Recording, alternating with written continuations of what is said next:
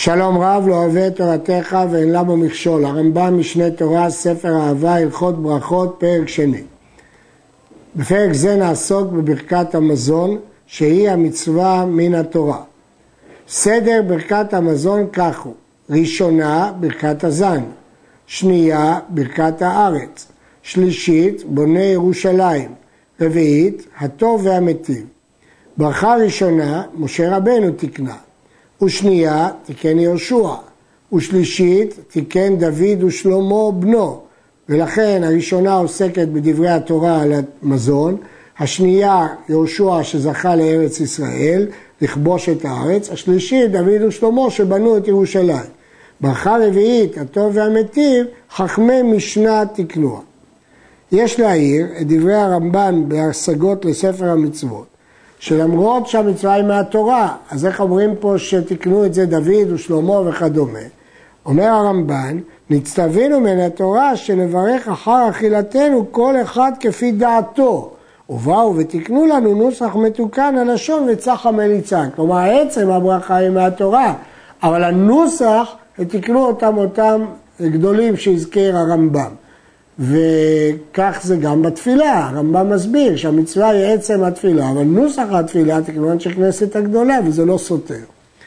הפועלים שהיו עושים מלאכה אצל בעל הבית ואכלו פיתן, אכלו את הסעודה שלהם, אין מברכים לפניה, ומברכים לאחר סעודתן שתי ברכות בלבד, כדי שלא ייבטלו ממלאכת בעל הבית. חכמים הפליגו בחשש מפני גזל, כי זמן הפועלים שייך לבעל הבית. חכמים לא רצו שהפועלים יגזלו מבעל הבית אפילו רגעים ספורים. לכן הם פטרו את הפועלים מברכות שהן דרבנן. ברכה ראשונה וברכת הטוב והמיטיב, כמובן ברכו, פטרו מברכות לפניה שהן רק דרבנן, והשאירו אה, את הברכה שלפניה פטרו, והשאירו שתי ברכות לאחריה. את הברכה הראשונה של ברכת המזון כתקנה, כלומר ברכת הזן בשלמותה, ואת השנייה אה, קיצרו. השנייה פותח בברכת הארץ וחולל בונה ירושלים בברכת הארץ וחותם בברכת הארץ. במקום לעשות שלוש, מזון ארץ ירושלים, כללו את ירושלים בתוך ברכת הארץ, אבל את החתימה עשו בברכת הארץ. התוספות הסביר הסבירו שלמרות ששלוש הברכות הן מדאורייתא, חכמים עקרו פה דבר מהתורה. אבל הכסף משנה אומר לא, שלפי הרמב"ן שהבאנו קודם, מהתורה זה רק לברך על המזון, אבל נוסח הברכות ומניינה דרבנן, ולכן כאן הם קיצור. כל זה אם הם אכלו את פיתן. ואם היו עושים בסעודתם בלבד, כלומר אין להם משכורת, כל המשכורת היא הסעודה, או שהיה בעל הבית מסב עמהם, מברכים כתקנן ארבע ברכות כשאר כל אדם. כאן אין צורך לקצר, אלא הם מברכים כשאר כל אדם. כך אומרת הגמרא. ערוך השולחן מסביר שכשאינם מקבלים משכורת מלבד האוכל, לא חששו חכמים להקפדתו של בעל הבית, כי סוף סוף הוא לא משלם משכורת, אך ורק אוכל. גם כשבעל הבית אוכל עמהם, ודאי אין לחשוש, כי כשהם אוכלים יחד, ודאי שהוא מוכל אה, להם. מכאן מוכרחים הפוסקים שאי אפשר לעשות מלאכה כשאוכלים, כי אחרת, כשמברכים, כי אחרת היינו אומרים גם תעשו מלאכה וגם תברכו, אבל זה לא ייתכן. ברכת הארץ צריך לומר הודיה בתחילתה ובסופה. בהתחלה נודה לך השם אלוהינו, ובסוף ועל הכל אנחנו מודים לך. וחותם בה על הארץ ועל המזון. וכל שלא אמר ארץ חמדה, טובה ורחבה בברכת הארץ, לא יצא ידי חובתו. רבנו יונה מסביר שארץ ישראל השתבחה בביטויים האלה. וארד להצילו מיד מצרים, לעלותו מן הארץ ההיא לארץ טובה ורחבה, בספר שמות. ובספר ירמיהו, ויתן לך ארץ חמדה, נחלת צבי, צבאות גויים. ולכן מי שלא הזכיר את זה, הוא לא הזכיר את שבח הארץ ולא יצא ידי חובתו. הגמרא שואלת איך חותמים על הארץ ועל המזון, הרי זו חתימה בשתיים ואסור לחתום בשתיים, אומרת הגמרא שזה אחד, כי הארץ מוציאה מזון. וצריך להזכיר בה ברית ותורה. על בריתך שחתמת בשרנו ועל תורתך שלימדתנו. ולהקדים ברית לתורה. מדוע? שהברית הזאת שאומרים בברכת הארץ היא ברית מילה, שנכרתו עליה 13 בריתות. והתורה כולה נחלטו עליה שלוש בריתות. בפרשת ברית מילה 13 פעם כתובה המילה ברית, ואילו בפרשת אה, תורה נאמר רק שלוש פעמים, שנאמר אלה דברי הברית, מלבד הברית אשר קראתי איתם בחורף, וכתוב אתם ניצבים לעוברך בברית השם. לכן מקדימים את ברית המילה לברית התורה. בגמרא יש מחלוקת, רב חולק וסובר שאפילו אם הוא לא אמר ברית ותורה, אה, יוצא ידי חובתו. הגמרא דחתה את דבריו. מקשה עליכם משנה, למה הרמב"ם לא כתב שאם לא הזכיר ברית ותורה לא יצא ידי חובתו? אומר המעשה רוקח כי הרמב"ם חשש לדעת רב כדי שלא יחזור ויברך כי הוא יעבור בלא טיסה מספק. עוד יש להוסיף שהגמרא מונה בברייתא שמונה דברים המעכבים ברכת המזון ולא הזכירה בהם ברית ותורה. הסיבה שאנחנו מזכירים את ברית מילה בברכת המזון, אומר רש"י, שעל ידי ברית ניתנה לאברהם בפרשת מילה, ונתתי לך וזרעך אחריך את ארץ מגוריך, את כל עץ כנען לאחוזת עולם. משמע שארץ ישראל היא בזכות המילה, וכן בזכות התורה. בזכות התורה הם ירשו ויתן להם ארצות גויים ועמל לאומים ירשו, בעבור ישמרו חוקה ותורותיו ינצורו. ולכן הברית מילה וברית התורה הם בסיס לירושת הארץ שממנה המזון. ברכה שלישית, פותח ברכם השם אלוהינו על ישראל עמך ועל ירושלים ירח, או נחמנו השם אלוהינו בירושלים ירח, וחותם בה בונה ירושלים, או מנחם עמו בבניין ירושלים, ולפיכך נקראת ברכה זו נחמה. וכל מי שלא אמר מלכות בית דוד בברכה זו לא יצא ידי חובתו, מפני שעניין הברכה זה התוכן של הברכה. שימו לב שבברית ותורה הוא לא אמר את זה, ופה הוא אמר את זה, שאין נחמה גמורה אלא בחזרת מלכות בית דוד. הנחמה של ירושלים היא לא שלמה עד שתחזור מלכות בית דוד. הגמרא דנה כיצד פותחים את הברכה השלישית. רב ששת אמר רחם על עמך ישראל וחותם מושיע ישראל ויש דעה רחם על ירושלים וחותם בונה ירושלים. רב נחמן אמר בכל מקרה אפילו פתח רחם על ישראל חותם בבונה ירושלים וכך פסק הריב וכך פסק הרמב"ם. הגמרא אומרת ובשבת מתחיל בנחמה ומסיים בנחמה ואומר הריב, מתחיל בנחמה, נחמנו השם אלוהינו בבניין עירך, ומסיים בנחמה, מנחם עמו ישראל בבניין ירושלים. זה לא שתי ברכות, זה דבר אחד, ולכן יכול לחתום בזה, מכאן שגם זה נוסח של ברכה שלישית. בשבתות וימים טובים מתחיל בנחמה ומסיים בנחמה ואומר קדושת היום באמצע, כיצד? זה לשון הגמרא בברכות. מתחיל נחמנו השם אלוהינו בציון ירח, או רחם השם אלוהינו על ישראל עמך ועל ירושלים ירח, ומסיים מנחם עמו בבניין ירושלים, או בונה ירושלים, ואומר באמצע בשבת, אלוהינו ואלוהי אבותינו, רצה ואכליצנו מצוותיך מצוות יום המנוח השביעי הזה, ונשבות בו וננוח בו כמצוות רצונך, ואל תהי צרה ויגון ביום מנוחתנו. ובימים טובים אומר, אלוהינו ואלוהי אבותינו יעלה ויבוא.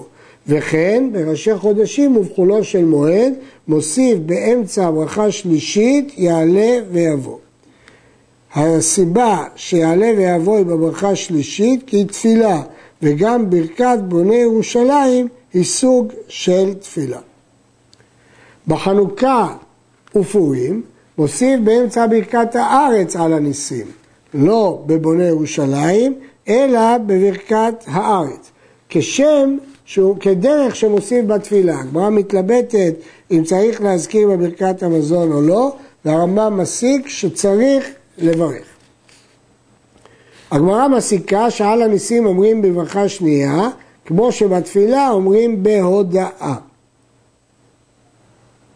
ויום טוב ראש חודש יכול להיות בשבת, מזכיר את צבע חליצנו תחילה, ואחר כך יעלה ויבוא, כי תדיר ושאינו תדיר, תדיר קודם. וכן ראש חודש טבת שיכול להיות בשבת, מזכיר על הניסים בברכת הארץ, ורצה ויחליצנו ויעלה ויבוא בנחמה. יש לו גם על הניסים כי זאת חנוכה, גם רצה ויחליצנו כי זה שבת, וגם יעלה ויבוא שזה אה, בגלל ראש חודש. ברכה רביעית, צריך להזכיר בה שלוש מלכויות. הגמרא אומרת צריך להזכיר שלוש פעמים את המילה מלכות. לפי דעת רש"י, ברוך אתה השם אלוהינו מלך העולם, האל אבינו מלכנו אדירנו, רואינו רואי ישראל, המלך הטוב והמטיב לכל. וכשמברך האורח אצל בעל הבית, מוסיף ברכה לבעל הבית. כיצד מברכו אומר רצון שלא תבוש בעל הבית בעולם הזה ולא תיכלם לעולם הבא. ויש לו רשות להוסיף בברכת בעל הבית ולהאריך בה. הגמרא אומרת שרצוי שהאורח יברך ברכת המזון כדי שיברך את בעל הבית.